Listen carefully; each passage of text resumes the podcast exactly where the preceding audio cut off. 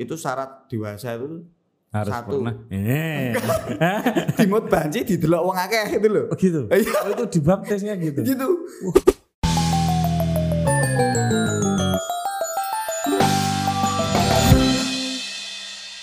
Ya, selamat ketemu lagi dengan saya Putut EA, Kepala Suku Mojo. Dan tamu kita saat ini orang yang paling ditunggu-tunggu oleh para fans beratnya. Andi SW. Andi Sriwayuti atau Andi SW? SW aja. SW aja. Ya, Tapi panggilan. kalau di buku Andi Sriwayuti. ya, biar elegan. Ber- Andi ini sengaja eh, kami hadirkan selain karena banyak permintaan untuk menghadirkan sosok yang terengginas satu ini juga menurut saya Andi ini mewakili sosok seniman yang multi talenta Terima kasih Gus. dan ini ya apa punya keahlian tertentu untuk bertahan dalam hidup. Survive, alias ilmu ilmu kepepet. Kalau menurut Rendra itu daya hidup. Daya hidup. seniman itu harus punya daya hidup. Benar nah sekali. tidak banyak seniman yang punya daya hidup dan akhirnya menekuni beberapa hal terus bergerak gitu ya dan Benar, salah Gus. satunya adalah Andi SW. Kamu itu pantomim, pantomimers. Juga iya. Itu yang ngomongin pantomimers sebagai teater bisu itu siapa? Semua orang bebas kok Gus. Oh, Enggak gitu. apa-apa iya. Nah, tapi memang dulu julukannya teater bisu. Enggak. Udah tergantung orang yang senangnya aja. Eh gitu. Pantomimers, penulis lakon tentu saja. Oh, untuk iya Gus. Ya. Terus sastrawan. Banyak meraih penghargaan, menulis dalam dua bahasa. Oh, benar. Iya kan? Bahasa Jawa Nah, juga. itu yang nggak banyak diketahui oleh orang, bahasa Jawa dan dibuktikan dengan meraih beberapa penghargaan dalam penulisan bahasa Jawa. Alhamdulillah. Saya dulu memulai karir sebagai penulis bahasa Jawa juga. Hmm.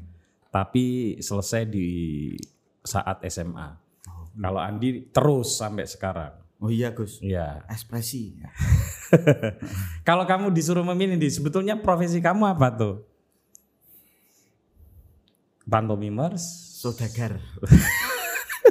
Oh ya, sekarang dia punya penerbitan Iya juga. Namanya kerja keras. Nah, Nanti kita bahas eh, di sesi yang selanjutnya. Apa sebutannya di? Kamu lebih enak disebut apa? Apa ya? Bebas Gus. Kadang pantomimer, tapi paling sering pantomimer sih. Paling sering. Ya. Tapi dulu paling intens saat berkesenian itu memang jadi pantomim. Iya, oh. Hmm, Pertama dulu puisi. puisi. Kamu menulis puisi sejak SMA. Wih. Masih saya simpen puisi saya SMA. puisi berbahasa Jawa. Eh, kalau berbahasa Jawa kuliah itu Hmm, emang kamu dulu SMA mana? Sang Timur Gus. itu itu SMA keren loh Gus. Kok bisa keren gimana tuh? Masih ada SMA-nya Ya, masih ada itu. Masih ada? Eh, muridnya cuma tiga kelas. Tiga Eh, kelas, ya. terus? Kepala sekolahnya suster. Mm-mm. Kepala sekolah itu hafal semua muridnya. Oke. Nah, Terus katanya kamu pernah mau dikeluarkan dari sana. Oh iya, Terus gak jadi. nggak jadi. Kena, bisa diceritakan Oh kenapa? iya. Panjang ceritanya itu Gus. Itu sekolah paling keren karena kenapa? Suster, eh, suster kepala sekolah itu eh, cuman punya tiga kelas angkatan saya dan dia berani mengeluarkan muridnya itu 25 murid Langsung? Dikeluarin, langsung dikeluarin. bisa habis dong muridnya. Eh, makanya dari itu Hmm. bisa ya. Saya sadarnya waktu udah lulus Hmm. kalau di masyarakat ya Mm-mm. Itu Sang Timur tuh katanya muridnya orang-orang nakal gitu. Nah. Padahal kamu nggak nakal. Nggak kan? nggak merasa nakal, nggak merasa nakal. Mau beling. Ya, itu katanya eh, sekolah buangan gitu Sekolah Gus. buangan. Oh, karena saya waktu itu SMP itu udah nggak mau sekolah. Hmm. Terus sama kakak saya perempuan Hmm. disuruh sekolah. Syaratnya enak soalnya. Hmm. Nggak usah belajar, Hmm. nggak usah juara, Hmm. boleh bolos. Itu di Sang Timur. Oh, kakak kakaknya, saya. Ternyata waktu saya masuk, oh saya nggak pernah bolos Gus. Ya. Soal seneng sekali. Seneng Karena, sekolah? oh, bebas banget, maksudnya enak itu loh. Ya. Nah, itu suster itu mengeluarkan Mengeluarkan kamu. Meng- mengeluarkan teman-teman saya juga banyak. Nah, saya masuk daftar yang dikeluarkan. Kenapa?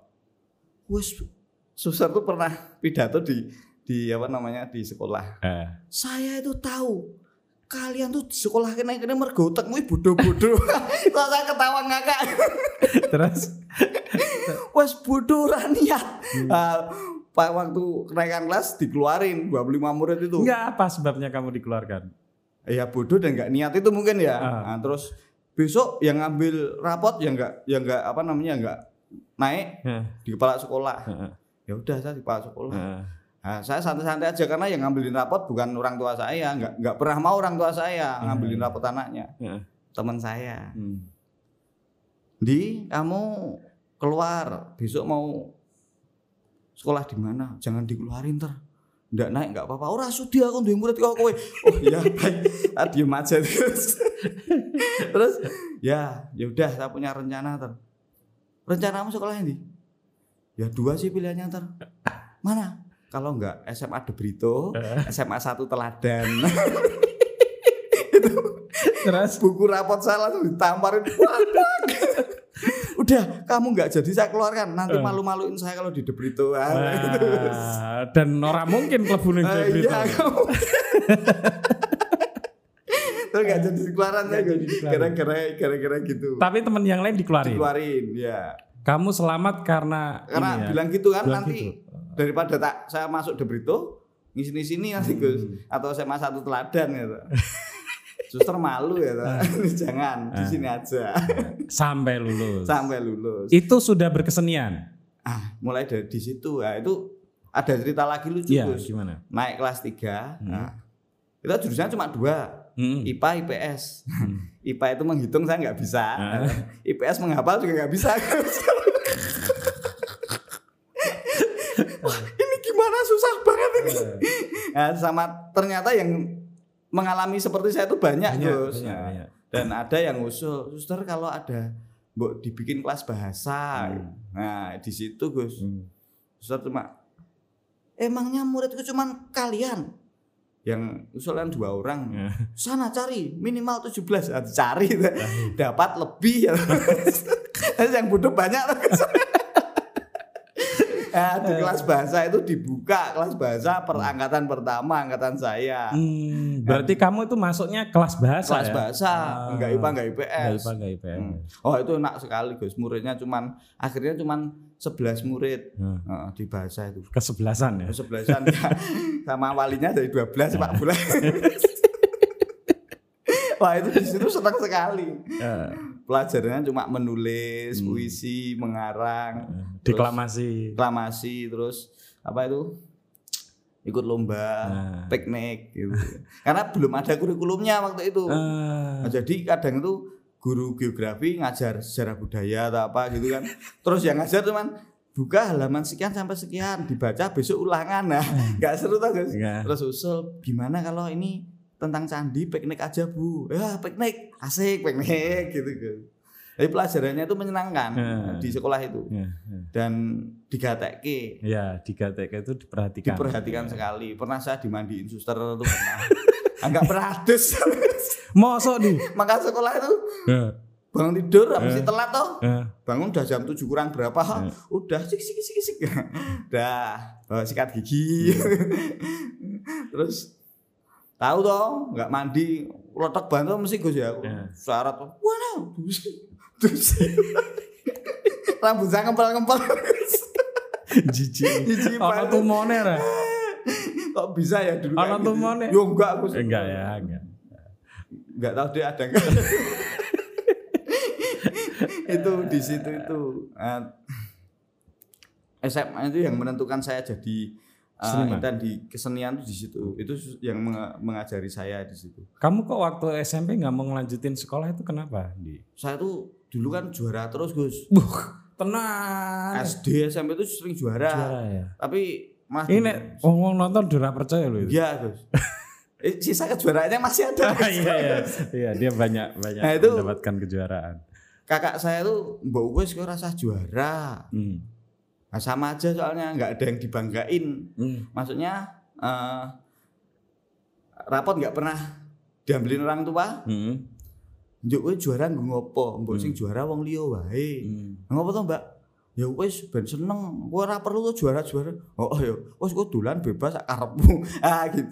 Itu mencerahkan sekali kakak perempuan saya itu. Ah. Jadi saya nggak harus belajar. Ah. Setahu saya kan sekolah tuh apa dulu kan sekolah harus belajar. harus belajar. Kamu SD SMP belajar ya? Belajar. Nah, SMA udah nggak belajar. ya. SMP kelas 3 itu udah nggak belajar. Udah bebas. Hmm. Gara-gara kakak saya itu Hmm. nggak usah juara biar orang lain aja karena mereka membutuhkan Oke. gitu. Mereka butuh juara, Ya, kamu oh. nggak butuh. kakak, kakak saya nggak bu- ah, buat apa itu wong nggak pernah diambilin apa namanya rapotnya ambil sendiri pernah Gus saya itu itu pengalaman mengharukan Gus Eh, kelas 1 SMP nah itu semua orang tua kan ngambilin murid saya nggak ada yang ngambilin udah Hmm. cuma diem Itu SD. SMP SMP ya? kelas 1 Hmm. terus di jendela itu udah udah selesai semua Heeh. saya cuma diem di jendela. Terus guru saya datang. Di? Iya bu. Wah jumbo siapa? Nggak ada ibu. Hmm. terus guru saya tuh ngelus saya tuh. Tak jumbo ya wae yo. Terus rasa digombule tak tanda tangan wae. Diambil itu Kowe juara luru. Juara dua lah gue satu gitu. iya. Ya hebat. juara terima kasih terima kasih bu. Tapi besok ada yang tanda tangan tak bawa pulang bu. Yang semester besok aja. Oh iya iya. Hmm. Nah, udah tak bawa pulang. Aku juga nggak digarai itu gue cuma saya pandangi terus juara juara. Waktu nada tangannya bingung. Hmm. Nah, udah. Nah, saya mesti sejak saat itu kelas mulai kelas 1 SMP eh kelas 1 SMP semester berapa itu udah Hmm. udah punya akal. Besok yang ngambilin itu saya mesti kalau terima rapot itu bawa baterai. Hmm. Nanti Hmm. Orang apa bapak bakul soma itu tak kasih baterai jadi wali saya Masa? Gitu terus guru saya bilang kan ganti-ganti kan walinya Ah, di bapakmu caca piro ganti-ganti terus wah itu anu bu nggak apa-apa itu bapak angkat saya ah. ya, terus yang, yang tanda tangan itu Tapi lucu. kalau boleh tahu, Di, kenapa kok orang tuamu nggak mau ngambilin? Oh, saya broken home ternyata Gus dulu itu jadi dari kecil lu eh, bapak ibu saya cerai saya nggak tahu jadi saya tahu ibu saya itu waktu TK Yang Mama Yolanda. ya mah Yolanda itu saya cari itu Gus ibumu. ibu asli itu Loh, kamu taunya belakangan kalau iya belakangan oh lucu itu Gus jadi Loh, jadi waktu kamu kecil nggak tahu kalau itu ibumu itu? nah, cerai tuh Gus Hmm. Nah, terus saya di, dititipin keluarga tukang becak Gus Masa? Nah, bapak saya kerja loh Hmm. nah terus dititipin orang belakang rumah saya Hmm. itu keluar dua tahunnya bapak ibu saya tukang becak itu oh, lucu Kak, lucu banget Hmm. terus udah loh eh, saya TK dikembalikan ke rumah saya yang asli Ah, oh, gede banget rumah siapa Nah, tidur nggak nyaman gue biasanya tidur tuh di itu loh apa namanya amben ya, Bambu ya, itu. Bambu. terus ada keren gitu Hmm. terus ada pemean Ah, belum kering tuh loh. Hmm. Nah, itu nyaman banget sambil nah di situ saya paling ingat imajinasi saya itu loh, ada ada sentir tuh. Terus simbok saya, simbok Hmm. tukang becak tuh yang Tukang beca. main teater tuh. Kita Oh. kita lu nggak. Wah, itu imajinasi saya ke mana-mana itu, Gus.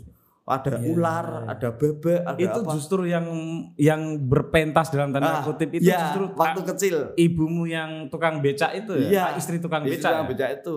Nah, terus udah loh Hmm. TK ya, itu terus kan dikembalikan ke rumah bapak saya. Mm-mm. Tapi nggak tahu ibu saya. Eh, hanya ada bapak. Oh, oh, terus setiap kali dijemput guru saya kan jemputin lain-lainnya lah. Teman-teman saya tuh pada bentar ya aku pamit ibuku, pamit ibu. Saya nggak tahu tuh ibu. Wah, nah, suatu hari itu malam Hmm. kakak saya perempuan itu Mm. Nina bubukan saya tuh Hmm. saya tanya Mbak ibu ini apa toh Mm. nah, kakak saya nangis kok ibu ini apa toh bukan siapa toh ibu ini apa tuh tapi kan sebuah benda Konsepnya itu Oh, nggak beda, ada, nggak nggak punya konsep. Nggak punya gitu. konsep. Iya, iya. iya. Nah, Iya, itu iya, saya lucu kakak saya tuh nangis wah bingung mah nangis tuh Eh. nah terus nah kan habis itu paginya let berapa hari gitu Hmm. saya mencari saya pakai BMX sama temennya kakak saya Hmm. di gue kepengen nang per ibu murah wah kepengen golek yuk Oh, ada yuk." yang ngasih tahu. ya oh Oh. saya cari Wuh, di sebuah desa itu gus Hmm. mau ke sana nah itu rumahnya tapi takut Hmm. rumahnya bener kok ya takut terus hujan deras wus gitu Saya ngiup di pos kampling itu. Nah ternyata waktu kecil saya pernah diajak ke situ mungkin ya. Soalnya Hmm. tetangga tetangga ibu saya tuh tahu. Tahu. Itu kayak putrane. Dijemput hujan-hujan itu yang jemput anaknya ibu saya. Hmm. Cewek itu terus diantar siapa ibu lucu tuh habis itu saya kelingan saya saya gini itu bukan gitu wah itu terus udah itu oh ini ibu Ah. aja itu udah saya punya ibu ya, senang banget itu Gus nah, terus ikut ibu Walaupun nggak tinggal dengan ibu ya. sempat tinggal Sempat tinggal, sempat tinggal. SD itu sempat tinggal di sana Ah. nah itu seru itu Itu bagimu seru ya, Andi? Ah, lucu itu. Nggak ada yang sedih-sedih di situ. nggak ya? ada Nggak ada. karena proses mencarinya itu Hmm, hmm, hmm. berkelahi di jalan gitu guys ya itu kampung saya itu kan nganu Gus kampung laki-laki Ah, gimana? kampung laki-laki itu jadi setiap nah apa namanya saya remaja itu sekecil sampai remaja itu harus pandai Berkelahi. berkelahi, Ah.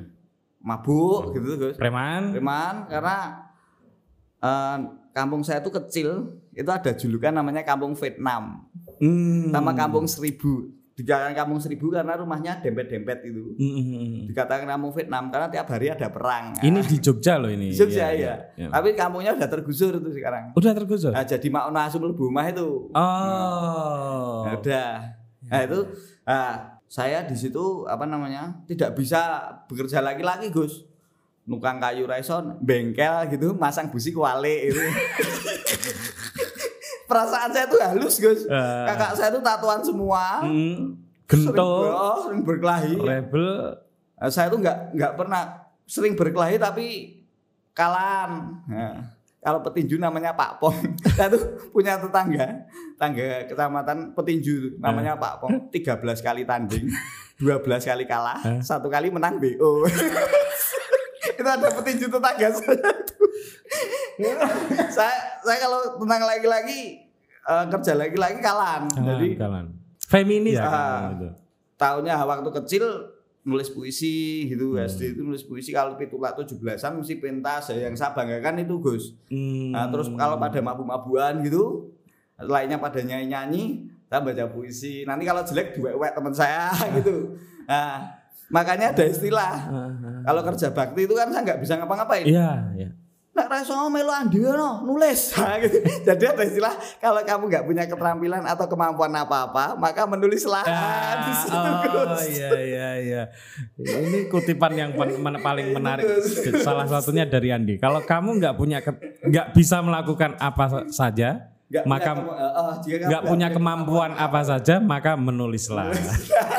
Wes, itu terakhir ya. Terakhir itu. Nek ora iso apa-apa, nulis ya ora iso wis mati wae ya. Itu pilihan terakhir nih bagi di teman-teman. kampung tuh di kampung saya tuh menulis tuh derajat paling rendah Gus. Jadi nggak bisa diandalkan. Hmm. Ya bisa tapi agak maju biar suaranya masuk. Ah. Menulis itu derajat paling rendah di kampung saya.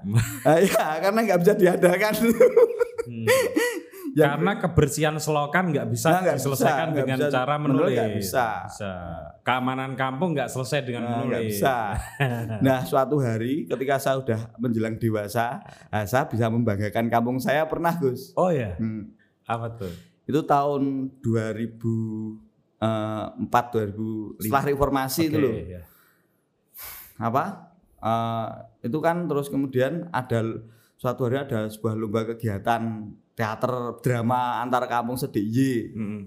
nah kampung saya ikut saya jadi sutradara gitu banyak apa namanya kampung tuh saya kumpulin teman-teman Mm. ikut drama Mm. juara Gus tuh menang gara-gara tulisan itu Oh. gara-gara Hei gara-gara tulisan lo iya kampung Ah. kampung kita udah juara itu Eh, juara Ada gunanya ada juga. gunanya. Nah terus juga. itu kampung situ aktif berkesenian pada aktif berkesenian aktif sebelum digusur itu Nah, aktif berkesenian terus apa namanya pada belajar nulis puisi eh, bikin sanggar di situ itu Nah, ada cerita lucu lagi Gus, Gus. Nah, waktu ada pengumuman juara kan Mm. nah, yang menerima kejuaraan tuh harus di taman budaya Iya. Nah, waktu teman-teman sekampung tak kumpulin, ya wes, sekarang kita berangkat taman budaya, kalian duluan. Mm. Saya kan ada acara apa masih ada persiapan apa gitu. Dora mangkat loh, Gus. Kok enggak mangkat kenapa? nggak tahu. Nah, nggak tahu taman budaya. Hmm. Wah, di situ titik saya tuh sebel sama seniman itu, Gus. Makanya saya tuh lahir bukan dari kampus ya, dari masyarakat biasa loh. Eh, Jadi eh, wani dhewe. Hmm. Nah, Jadi randu kanca ora apa-apa gitu. Hmm. Mas, karena wong masyarakat biasa itu radong kok taman budaya indi ngono kae. Hmm. Dan, dan apa namanya kesenian iso tumbuh nang ndi wae. Wah ini menarik Di ini. situ ya, di situ titiknya saya mulai berani Hmm. bahwa men- menyatakan pada diri dan menyatakan pada teman-teman berkesenian ki eh iso tumbuh di mana saja tidak harus eh, di gedung kesenian tidak harus ke mana Iya, dan iya, iya. eh, apa namanya daya daya fighting Iya. dan daya survive itu Iya. bisa terlatih di situ Gus. Iya. Ini yang menarik ini. Eh, karena kebanyakan sastrawan, perupa, pokoknya seniman lah ya, itu selalu tumbuh di dalam sirkuit kebudayaan, istilahnya gitu. Ya. Entah itu dari universitas, entah itu atas otoritas seseorang untuk membaptis, membaiat seseorang yang lebih muda gitu ya, jadi Ya. seniman Hmm, gitu ya. Gus. Itu fenomena di seluruh dunia sebetulnya. Termasuk di Jogja, termasuk di Indonesia sudah di kalau di Jogja mungkin ya Pak Umar Kayam lah dulu yang Iya. punya kapasitas dan otoritas untuk membaiat eh, orang menjadi sastrawan atau budayawan atau perupa Guru, gitu ya. gurunya Pak Kreweng. Terus kemudian atau sekolah dari mana? Kalau UGM tentu punya privilege tertentu ya. Oh, iya. ya, ini sastrawan dari UGM Ya. gitu kan, Bulak Sumur, geng Bulak Sumur. Kalau perupa dari isi itu Ya, pasti ya. ya. Tapi selalu muncul orang-orang atau seniman-seniman yang tumbuh dari tanah kebudayaan yang re- tidak resmi gitu ya. Mungkin gitu ya. Nah Gus, ya? itu Andi salah satunya Andi, termasuk mungkin Pak Mas Jemek ya. Jemek, jemek ya. Jemek itu. Sapardi. Pak, Sup- Supardi ya, Supardi, atau Supardi, Sapardi? Supardi. Supardi. ya, Supardi. Jemek Supardi. Itu pantomimers juga. November juga. Kamu belajar pantomim dari mana Andi? Oh, dari kelompok, Gus. maksudnya eh, komunitas dulu, bentuk komunitas sendiri. Hmm. Jadi waktu pasca reformasi itu Hmm. kan banyak kan kelompok-kelompok diskusi gitu, Hmm. pada nyebar ke mana-mana. eh, pas 98 tuh Hmm. orang dituntut anak-anak seusia saya itu dituntut kritis, dituntut lu- bentuk forum-forum diskusi. Hmm. Nah, yang eh, dalam forum itu kan ternyata tidak semuanya ke politik kan. Betul.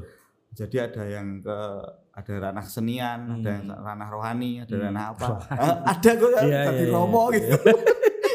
Dia senengnya diskusi gitu Hmm. dan harus baca buku ini, buku itu, baca buku pramas yang delik-delik lah kelingan ya. Iya.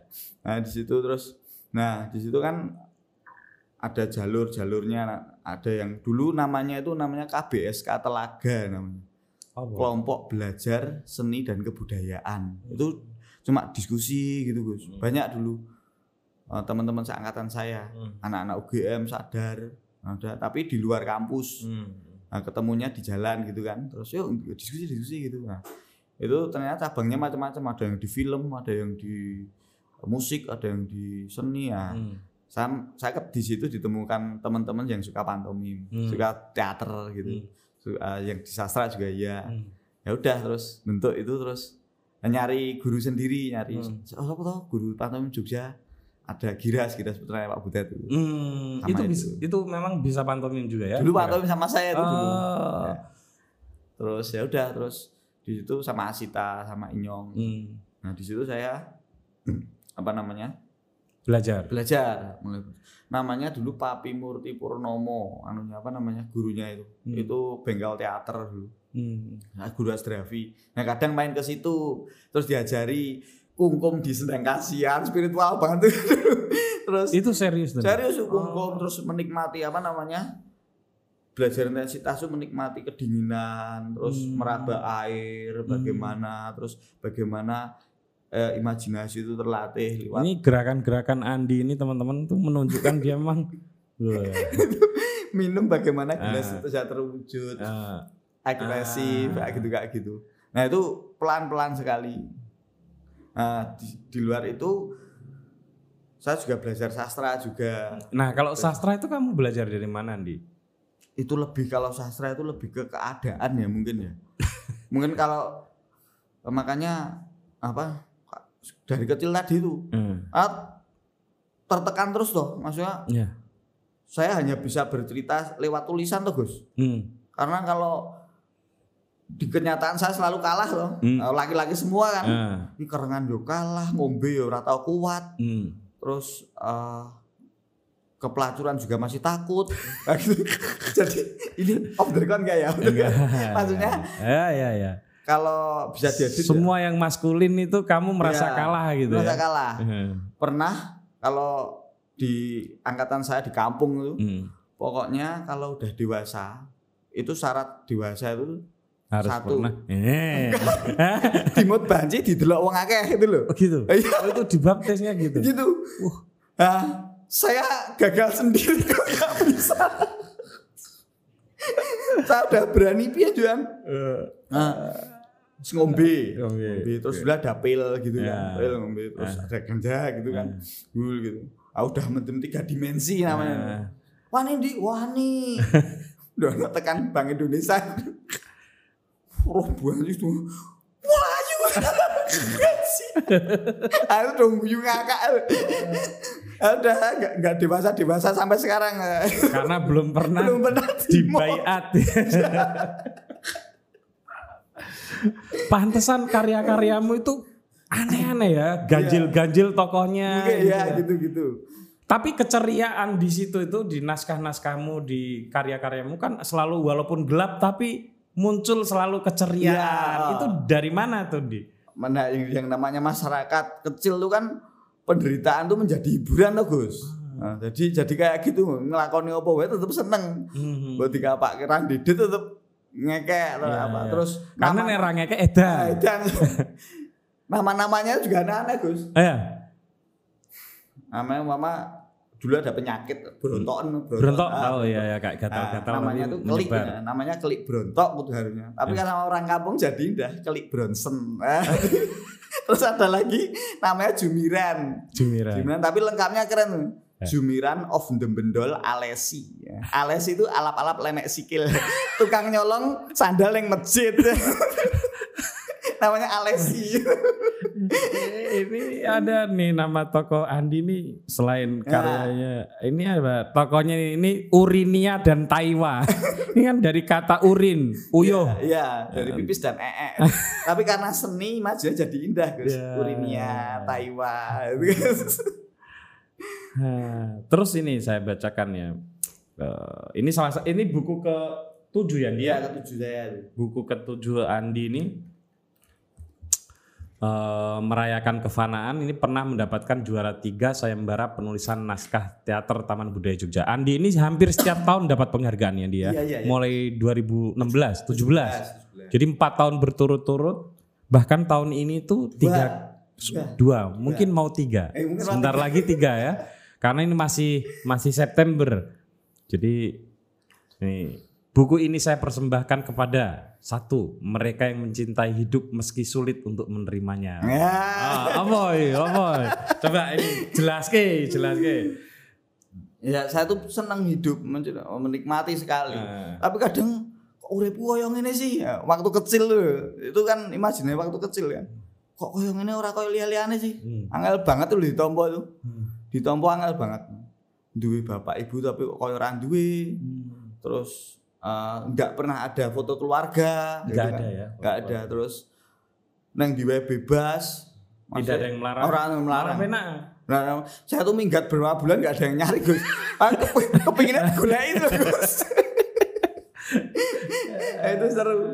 Terus ya, sampai sekarang makanya attitude saya tuh jelek sekali ya. Attitude ngapain harus bagaimana itu Ya, sulit ya, karena belajar. tidak pernah ada komunitas kecil yang mempererat itu ya. Ya, oh ya kudu gini, kudu Ya. gini. Ah yang penting itu eh, jangan kriminal. Ah, Oke. Oke, terus ini Sejoli Wahib dan Sakimah yang tak pernah berpikir menghadirkanku di dunia Ya, ini. kurang ajar tuh bapak ibu saya kurang ajar mereka. Orang tua durhaka. Oh, bapakmu berarti namanya Pak Wahib. kan? Iya, Sakimah. Yolanda. Mama Yolanda. Ma itu Yolanda. Kamu kok bisa menamai Ibu Gara-garanya Mama si Yolanda? Ong tuh, keren-keren. Pak Ong tuh loh. Iya, Ong Hari Wayu. Ibumu siapa Pak Ong jenenge? Ah, masa Om- ibu kok Heni. Guys, Angkatan 40-an namanya Heni kan. Ada si Ong. Asal nggak mau kalah ibumu siapa? Yolanda.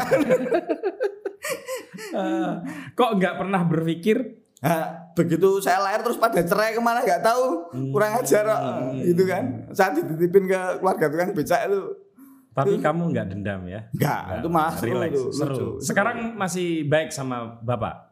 Bahwa udah meninggal Udah tapi meninggal. udah Tapi baik. sebelum meninggal sempat baik ya? Terus baik terus. Baik terus. Oh, sa- kalau saya di rumah terus mesti jusir. Hmm? Oh, Ah, oh, baik. iya. Baik itu Mas. Kalau ngasih nasihat saya tuh keren deh, Gus. Gimana gimana? Nak dewi nek mati kok tikus ora ono yang nangisi. Ono lunga. Jadi saya kan apa-apa takut. Itu Cowok. tadi artinya kita ini kalau meninggal dunia kayak, Kayak tikus. nggak ada yang menangis. nggak ada yang menangisi ngapain kamu ke mana ngapain kamu kok ngapa-ngapain takut gitu nggak usah takut Nggak usah kamu takut. tuh mati nggak ada yang nangisin gitu ah, sejak saat itu saya ke mana-mana nggak nggak urusan terus ngapain aja ya udah kan takut gitu kan Hmm. ngapain jadi kayak oh sapa to sing seneng karo aku sing cinta aku sapa to ora ora ono mbok wis ya wis bebas sak, sak ekspresiku sak ngapa-ngapainku penemuku waktu itu kayak gitu Iya, iya, iya. iya. Setelah itu yora pembahasan gede kan terus mikir tuh. Hmm. Tapi falsafah pertama yang saya anut itu itu. Oke, terus ayah Black yang selalu peduli di saat aku kehabisan bahan bakar di perjalanan. Ya, itu teman saya namanya Black itu. Kalau Oh si Black, Si Black itu. si Black, ya. itu ya. kalau saya di luar kota saya itu kan hidupnya dari dulu dari kota ke kota kan. Hmm. Cuma nulis pertunjukan tak kirim ke media apa gitu. Nah kalau saya kehabisan uang, Black ini santai edit. Hmm.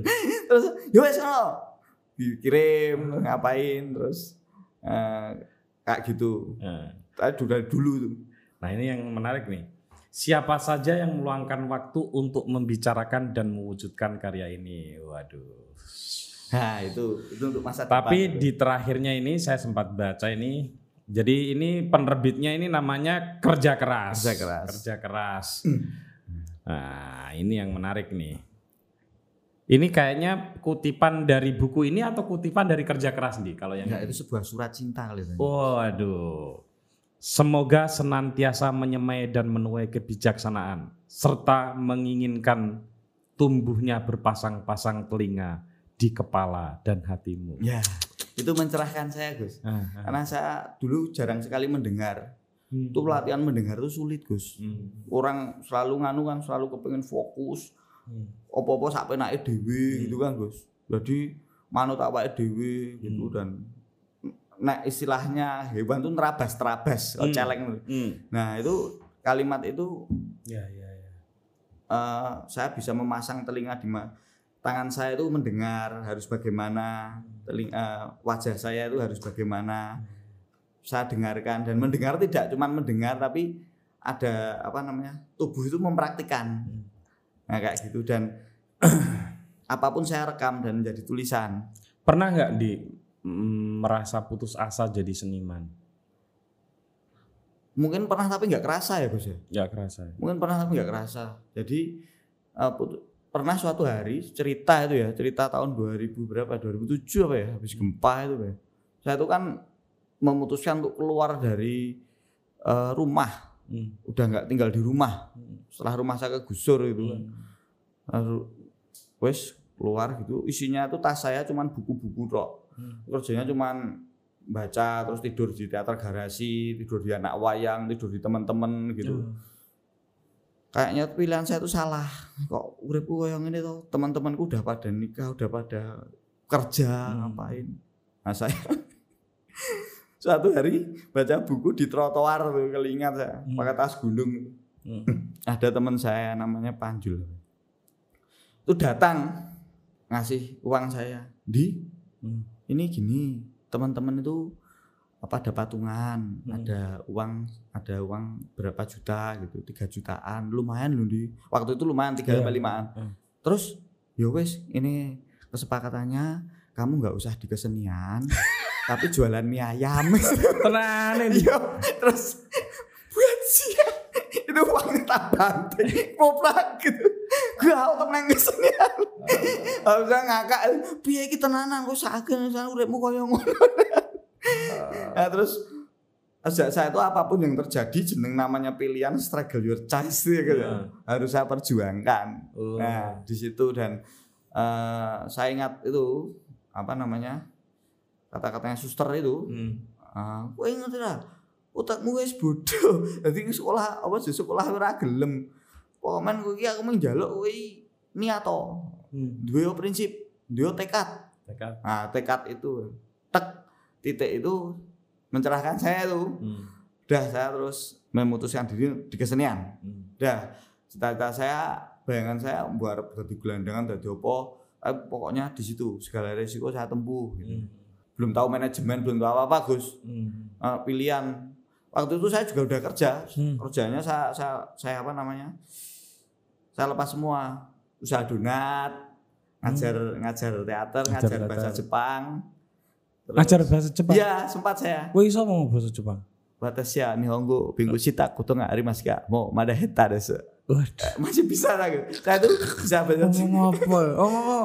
Mau apalan apa tenanan? pernah saya belajar bahasa Jepang Ya. ya pernah belajar bahasa Jepang tapi saya itu masih bodoh itu Ya. isi, isinya kayak gitu Ayo Terus kalau wani ngursusi? Guru SMA ya Hah? Jepang tuh ada namanya Nihongo Norikushikeng kayak apa namanya TOEFL dulu. Hmm. Nah, saya tuh waktu itu le- level 3. Wah, Jadi level 3 itu kamu memang kuliah bahasa Jepang ya? ya dulu D3 tapi D3 lulus. lulus. Saya selalu tanggung jawab. Iqbal itu sastra Jepang. loh. Iya. Tapi pinter kamu. Ya jelas pinter saya kalau sama bahasa Jepangnya. dia Padahal satu UGM. UGM tuh dia. Wah, Iya. sama kamu. D3 kan skill lah. Nah, dulu cah cicu sekali saya. Tapi habis itu terus ngajar tuh ternyata bukan passion. Saya nggak bisa attitude kok attitude-nya jelek sekali ngajar. Cuman berapa tahun, satu dua tahun ngajar terus iki tok era iso deh kalau nggak saya mengajar itu. Hmm.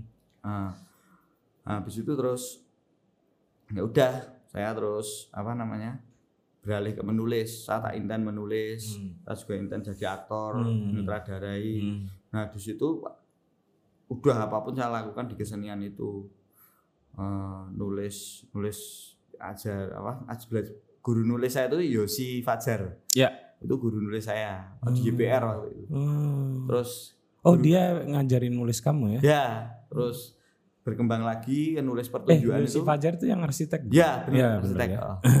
terus Cindil Cindil Ya, ngajari sastra sama menulis Marianto. pertunjukan Oh. nulis pertunjukan nih ini ini gini gini ini ya Oh. sutradara Yudi Patajudin ngajari saya Wah. Nah, terus Lah Pak Weng ngajarin kamu apa?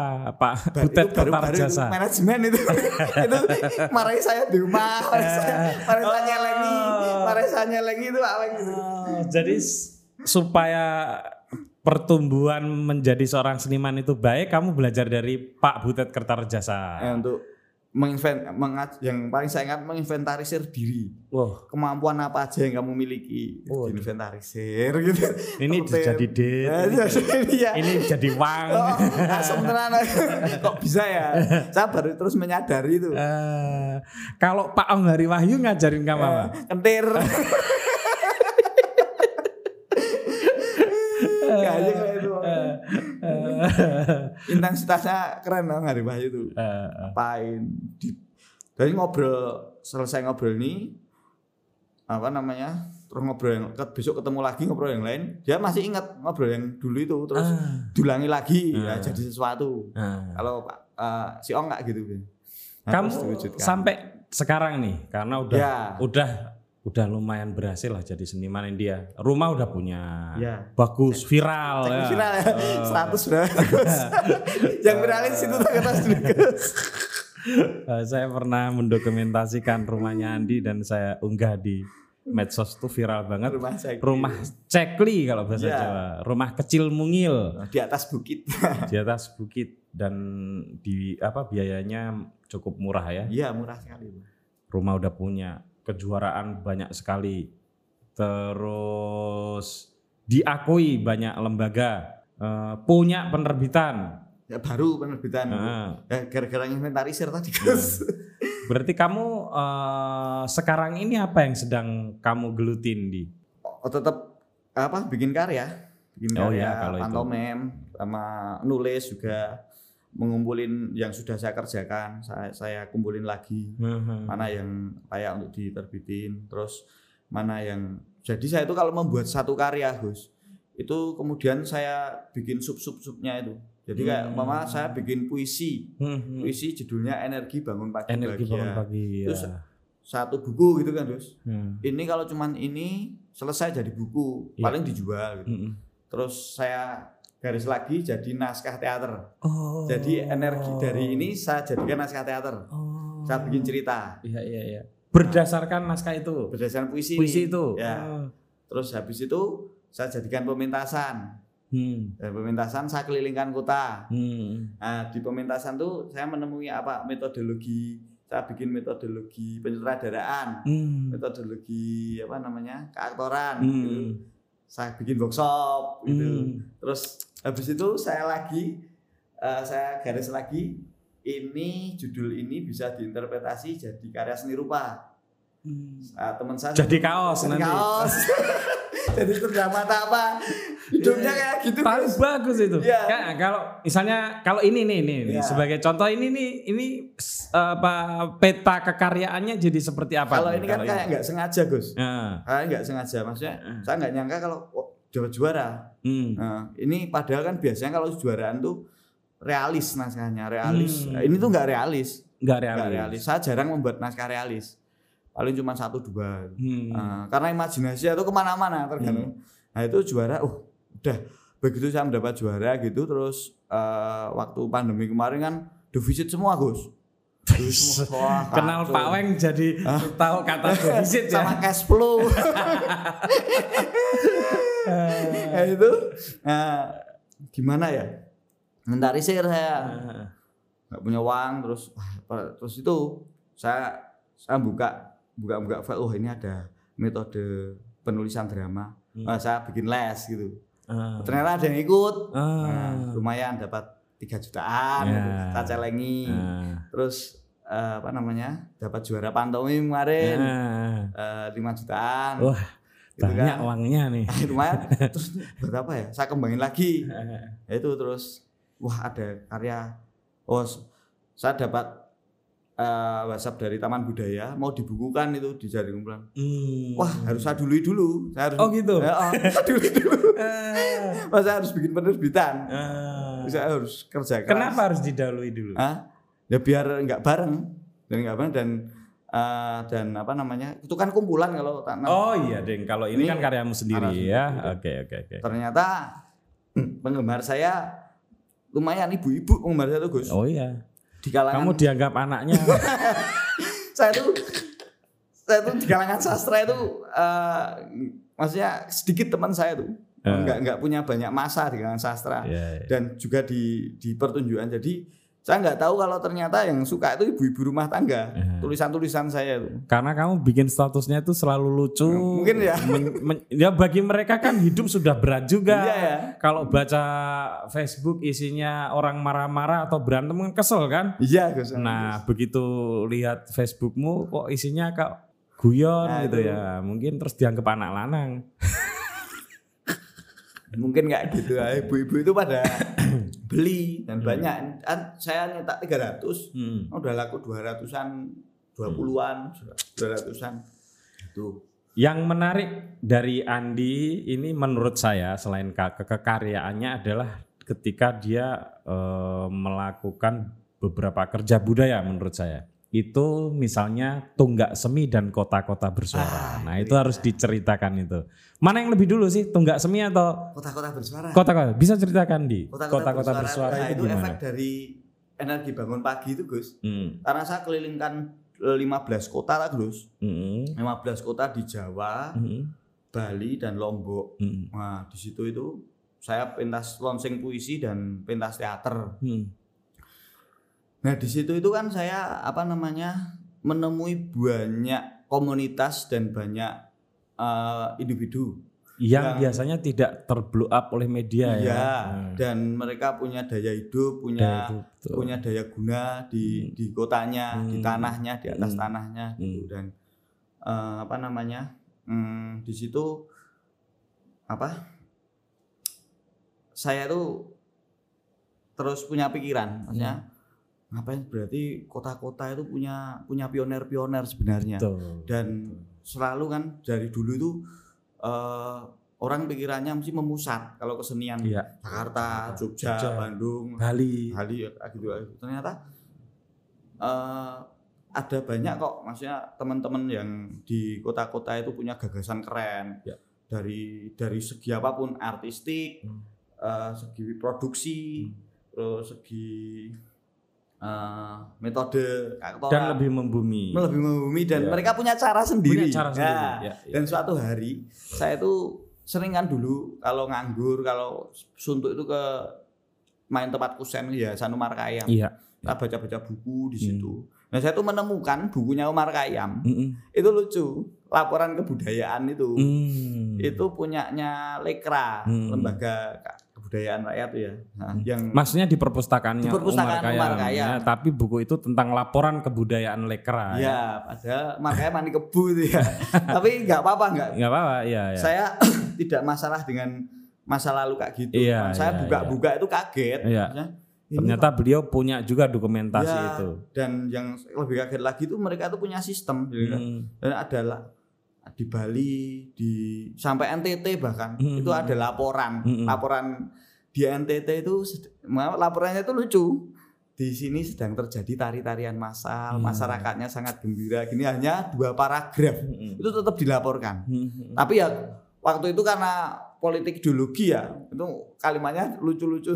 Tapi sayang masyarakat belum belum memahami apa itu marxisme gitu gitu. Jadi tapi kan kayak gitu apa namanya udah masa lalu ya. Ya, ya, ya. Dan saya tidak mau apa eh, Terjebak ter- oleh terjebak itu. dendam-dendam masa lalu kayak gitu. Hmm. Tapi ini ada sebuah nilai, Hmm. nilai yang menyenangkan, Hmm. bagus dan dan dan kalau tentu saja kalau di copy paste nggak bisa, udah Ya, nggak bisa. ya. Tapi semangatnya itu ada Ya. bahwa kalau Indonesia apa namanya nilai-nilai kayak gini tuh nilai kebudayaan masih seperti ini, eh, tapi dengan formula yang baru gitu, Hmm. itu kemajuan bangsa, kemajuan masyarakat, kemajuan anu kebe- tingkat kebermutuannya itu Hmm. bisa terpantau, bisa ter bisa tercatat, bisa ter apa namanya terdokumentasikan dan dikembangkan. Ya. Se- Seharusnya gitu kan, tapi terus opo sih ono sih wong sing koyo ngene iki saiki. Iya, iya. Nah, ternyata saya 15 kota itu menjumpai banyak sekali dan betul. dan kesenian tidak hanya menjadi karir, Ya, Eh, tidak hanya menjadi karir tetapi dia benar-benar organik membumi dan mengembang di Betul, situ betul. dan pengaruhnya gede. iya. iya. Maka saya membuat proposal, proposal tidak untuk mencari dana waktu itu. Hmm. Saya merumuskan proposalnya, maksud tujuannya apa? Cuma saya kasihkan ke teman-teman kota-kota itu. Hmm. Aku di proposal iki woconen. Hmm. Kowe sepakat ra? Hmm. Wah sepakat aku di sepakat Iya, sepakat. Nah, Nah di situ, nah, itu kemudian membentuk sebuah pro. Saya mengkoordinasi beberapa teman, Re- Rendra, Turah dari Kediri, dari Solo, dari Hmm. Jombang, Hmm. itu mencatati eh, apa namanya gerak teman-teman Hmm. yang di kota-kota itu Hmm. sekecil apa pun, bahkan yang tidak apa namanya yang yang rada gagas uang maksudnya Hmm. eh temanya itu sejauh mana kontribusi seni eh, teater dalam kurung eh, dengan masyarakat seputarnya. Ya, ya. Nah ternyata tuh ada yang di pesantren, Betul. ada yang di desa, Hmm. ada yang di terpencil apa namanya pucuk gunung terpencil. Itu saya saya mencatatnya dari itu eh, Medan sampai Kupang Hmm. dan saya menyebar beberapa teman untuk menuliskan dan eh, kalau yang nggak bisa menu, yang kalau yang di kota itu ada yang bisa menulis ya udah di situ aja Ya. dan itu anggarannya apa namanya saya dan teman-teman itu memecah programnya satu program kepenulisan Hmm. dua program peristiwa Hmm. peristiwa itu membuat peristiwa Ya. membuat pentas di karena jangkauannya cuman anggarannya cuman dikit itu delapan kota jadi Hmm. satu berapa bulan dua dua bulanan itu satu poster itu ada delapan peristiwa di kota-kota itu terus saya mengirim teman mengirimkan tim penulis di kota ini jadi penulisnya orang Purwokerto Hmm. menulis di Batu Hmm. orang Jogja menulis di Solo orang Solo menulis di jadi itu uh, sebuah apa gagasan cita-cita aja maksudnya Dan tapi sudah terjadi. sudah terjadi dan saya tidak saya juga teman-teman iki iki mungkin ora iso berkala satu tahun Hmm. ngono ora iso Ya. karena ini cuman apa namanya gagasan wae Ya.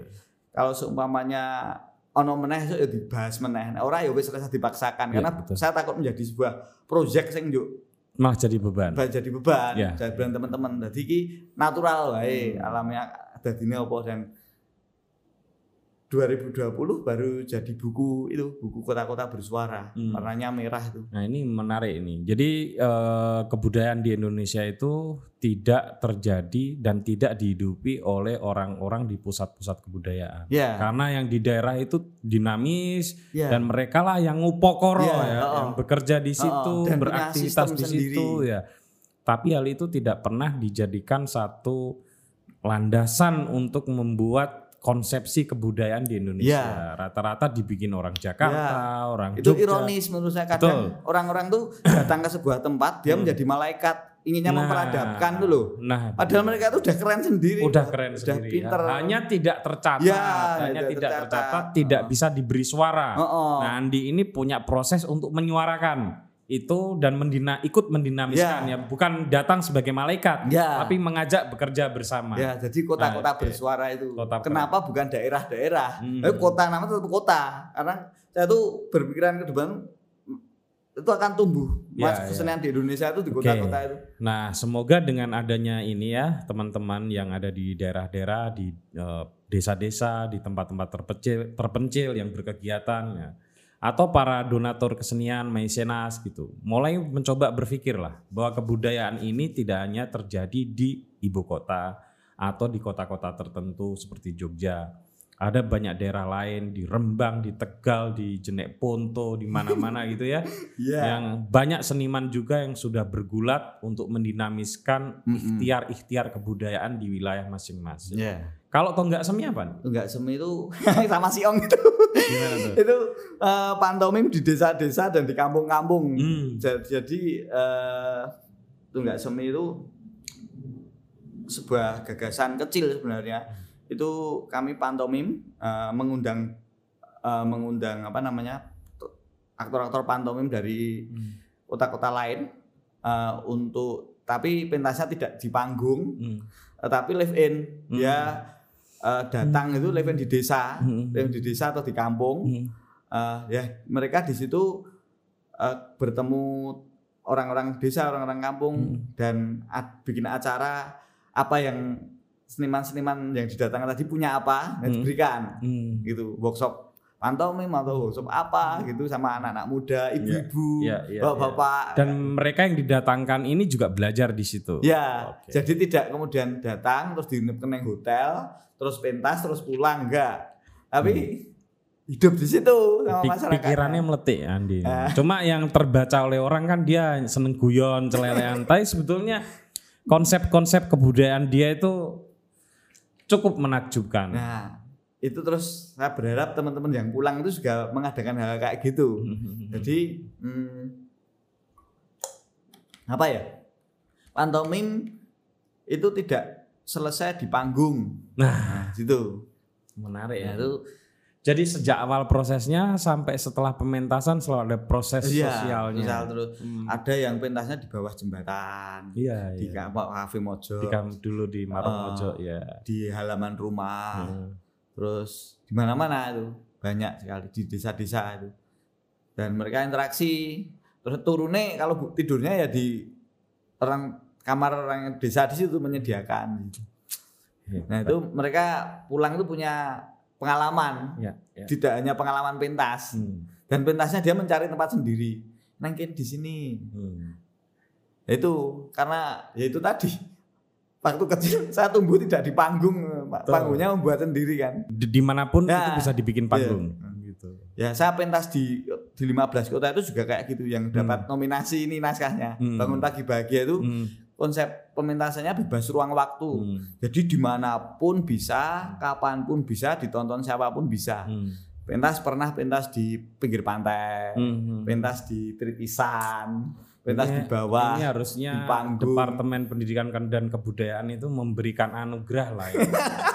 Andi. Biar enggak maksud saya biar dia bersemangat dan ide-idenya itu bisa apa ya? Bisa mendapatkan eh, bisa nyetrum nah, bahasa Jawanya. Bisa nyetrum ke para eh, budayawan Tadi budayawan. pada diprotes Gus. Ngopo? Apalagi kakak perempuan sama sih protes itu kalau saya gitu. Wong saya dapat juara gitu. Ah. Yang paling saya kalau saya dapat juara, Ah. ya dari kecil sampai sekarang yang Ah. paling protes itu kakak perempuan saya. Kenapa? Dia nggak terima kalau saya dapat juara. Mama pantomim kemarin virtual Ah. nasional Indonesia kan Iya, saya iya, iya. terbaik gitu. Ya. Dia marah-marah. Kenapa? Ngapusin Indonesia nih harusnya yang juara itu teman saya karena gerakannya itu lebih bagus sama lebih bagus gitu-gitu. Padahal persoalannya kan pantomim bu- bukan sekedar gerakan. Iya. Nah, Eh. Terus ini juga nulis Kue ngapusin Jogja Kudu dia juara wong liya. Mereka itu nulis nganggo riset penelitian ini Kue mengalamun kok tulis Tapi setidaknya dengan seperti itu kakakmu tuh membaca. Iya, Iya kan? delok. Nah, itu apresiasi iki? tersendiri. Kayak gitu. Hmm. Jadi kakak saya paham orang menulis itu harus pakai penelitian Nah. ini. Nek kowe iki mengalamun mentok kerang dhewe, apa enak banget kok ngono juara. Padahal sebetulnya nggak pernah sih melamun sendiri. itu. Iya, saya tuh Kamu pan pasti merefleksikan. Iya, cuman caranya beda, Gus. Enggak kayak ima akademisi, cuman Ah, caranya beda, Beda, tuh. ya. Nah, kakak saya sesok meneh rasa sakake koncone. Kurang ajar. Eh, di terakhir, menurutmu kalau ada anak-anak muda di Indonesia pengen jadi seniman itu, apa yang bisa kamu kasih masukan ke mereka? Jangan Gus. Hah? Jangan. Berat seniman. usah. Wes itu biar eh, jangan cita-cita jangan aneh-aneh. Dah, cari cita-cita yang asik aja. Eh, ke- kenapa nih? Nah, itu aneh. Saya juga tidak pernah bercita-cita jadi seniman, Gus. Hmm. Ya udah kayak gini. Maksud saya eh, cita-cita jadi seniman kamu harus belajar untuk membenci dirimu. Masa gitu. Kamu harus belajar menyakiti hati kedua orang tuamu. Iya, iya. Kamu harus belajar punya tidak punya tujuan hidup. Masa kayak gitu. Nasihatnya kayak gitu. Jangan. Jangan. Udah biar alami aja gitu. Kalau memang suka menulis ya menulis. Ada, oh. Ber- eh, Masa nasihatnya gitu. setidaknya trik supaya secara ekonomi bisa tumbuh dari hidup seorang seniman. Ah, Jangan takut salah dan berani malu. Cuma dua itu Gus. Eh, Eh, Yang tahu saya berani malu. Nah. Itu sulit balu, wanisin lu Gus.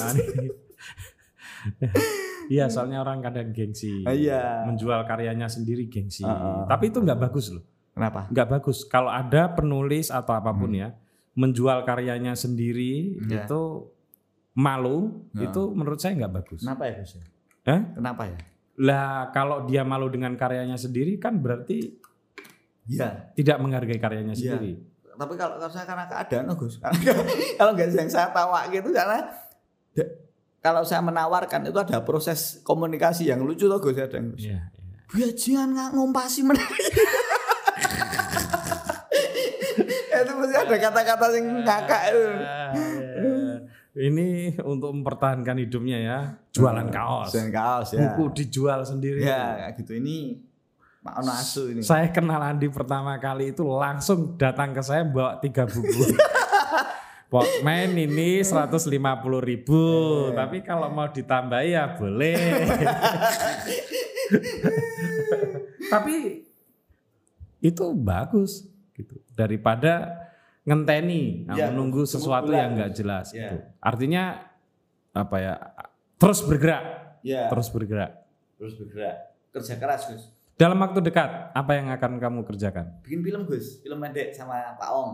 Oh, ya. Ceritain dikit lah sebagai penutup. Oh iya. Hmm. Ini sebuah gagasan tentang karena apa namanya di masa kayak gini kan. Hmm. Jadi orang-orang itu ada sebuah jarak, ada apa. Nah, Hmm. besok itu mau bikin pementasan kecil Hmm. yang saya gagas sama Ong Hari Wahyu Hmm. dan eh, saya jadikan pertunjukan dan film. Wis. Nah, yang film itu sama BW Purbanegara. Nah, itu tentang manusia Hmm. yang kegiatan sehari-harinya terbungkus. Eh? Terbungkus. Terbungkus. Ya, dan besok katanya Pak Ong juga mau diviralkan sama Gus EA gitu. Udah jadi gitu. Ini waktu pendeknya ini. Eh, Nah, waktu eh. panjangnya saya mau menginventarisir karya-karya saya yang lama itu Hmm. saya perbarui Gus. Oh, Mau saya di- kayak kayak diedit ulang. ya saya ditulang saya untuk terbitkan. diterbitkan Ya. lagi. Banyak orang yang dikompasin lagi. Semoga besok ada acara yang lebih Lebih elegan. ya Oke. Gus. Ya. Baik Andi, terima kasih Oke, banyak. Gus, makasih, Sukses Gus. terus ini. Iya, Gus. Pas 39 atau 40 ya? 39. 39 tahun ya. Iya. Hampir 40. Hampir 40. Sudah cukup banyak penghargaan, cukup banyak karya dan semoga makin sukses dan sebagai bisa jadi inilah. Oh, jadi seniman itu asal tekadnya kuat, kata tadi itu berani manisin. Ternyata ya bisa hidup dan dan yang yang penting kan bukan sekedar hidup, Iya, tapi terus berkarya. Iya. Itu yang membuat kita bersemangat Karya. untuk melanjutkan hidup ya. Iya. Oke, saya kira begitu teman-teman. Eh, semoga menginspirasi obrolan kali ini dan relax bisa membuat anda tertawa juga. Ya Andi ya begini ini di balik dia yang celelean, cengengesan gitu ya. Ternyata ada ide-ide brilian dan bukan hanya ide, pernah melakukan beberapa hal yang menurut saya itu perlu diberi sorotan bagi eh, ranah kebudayaan kita. Terima kasih, sampai ketemu lagi.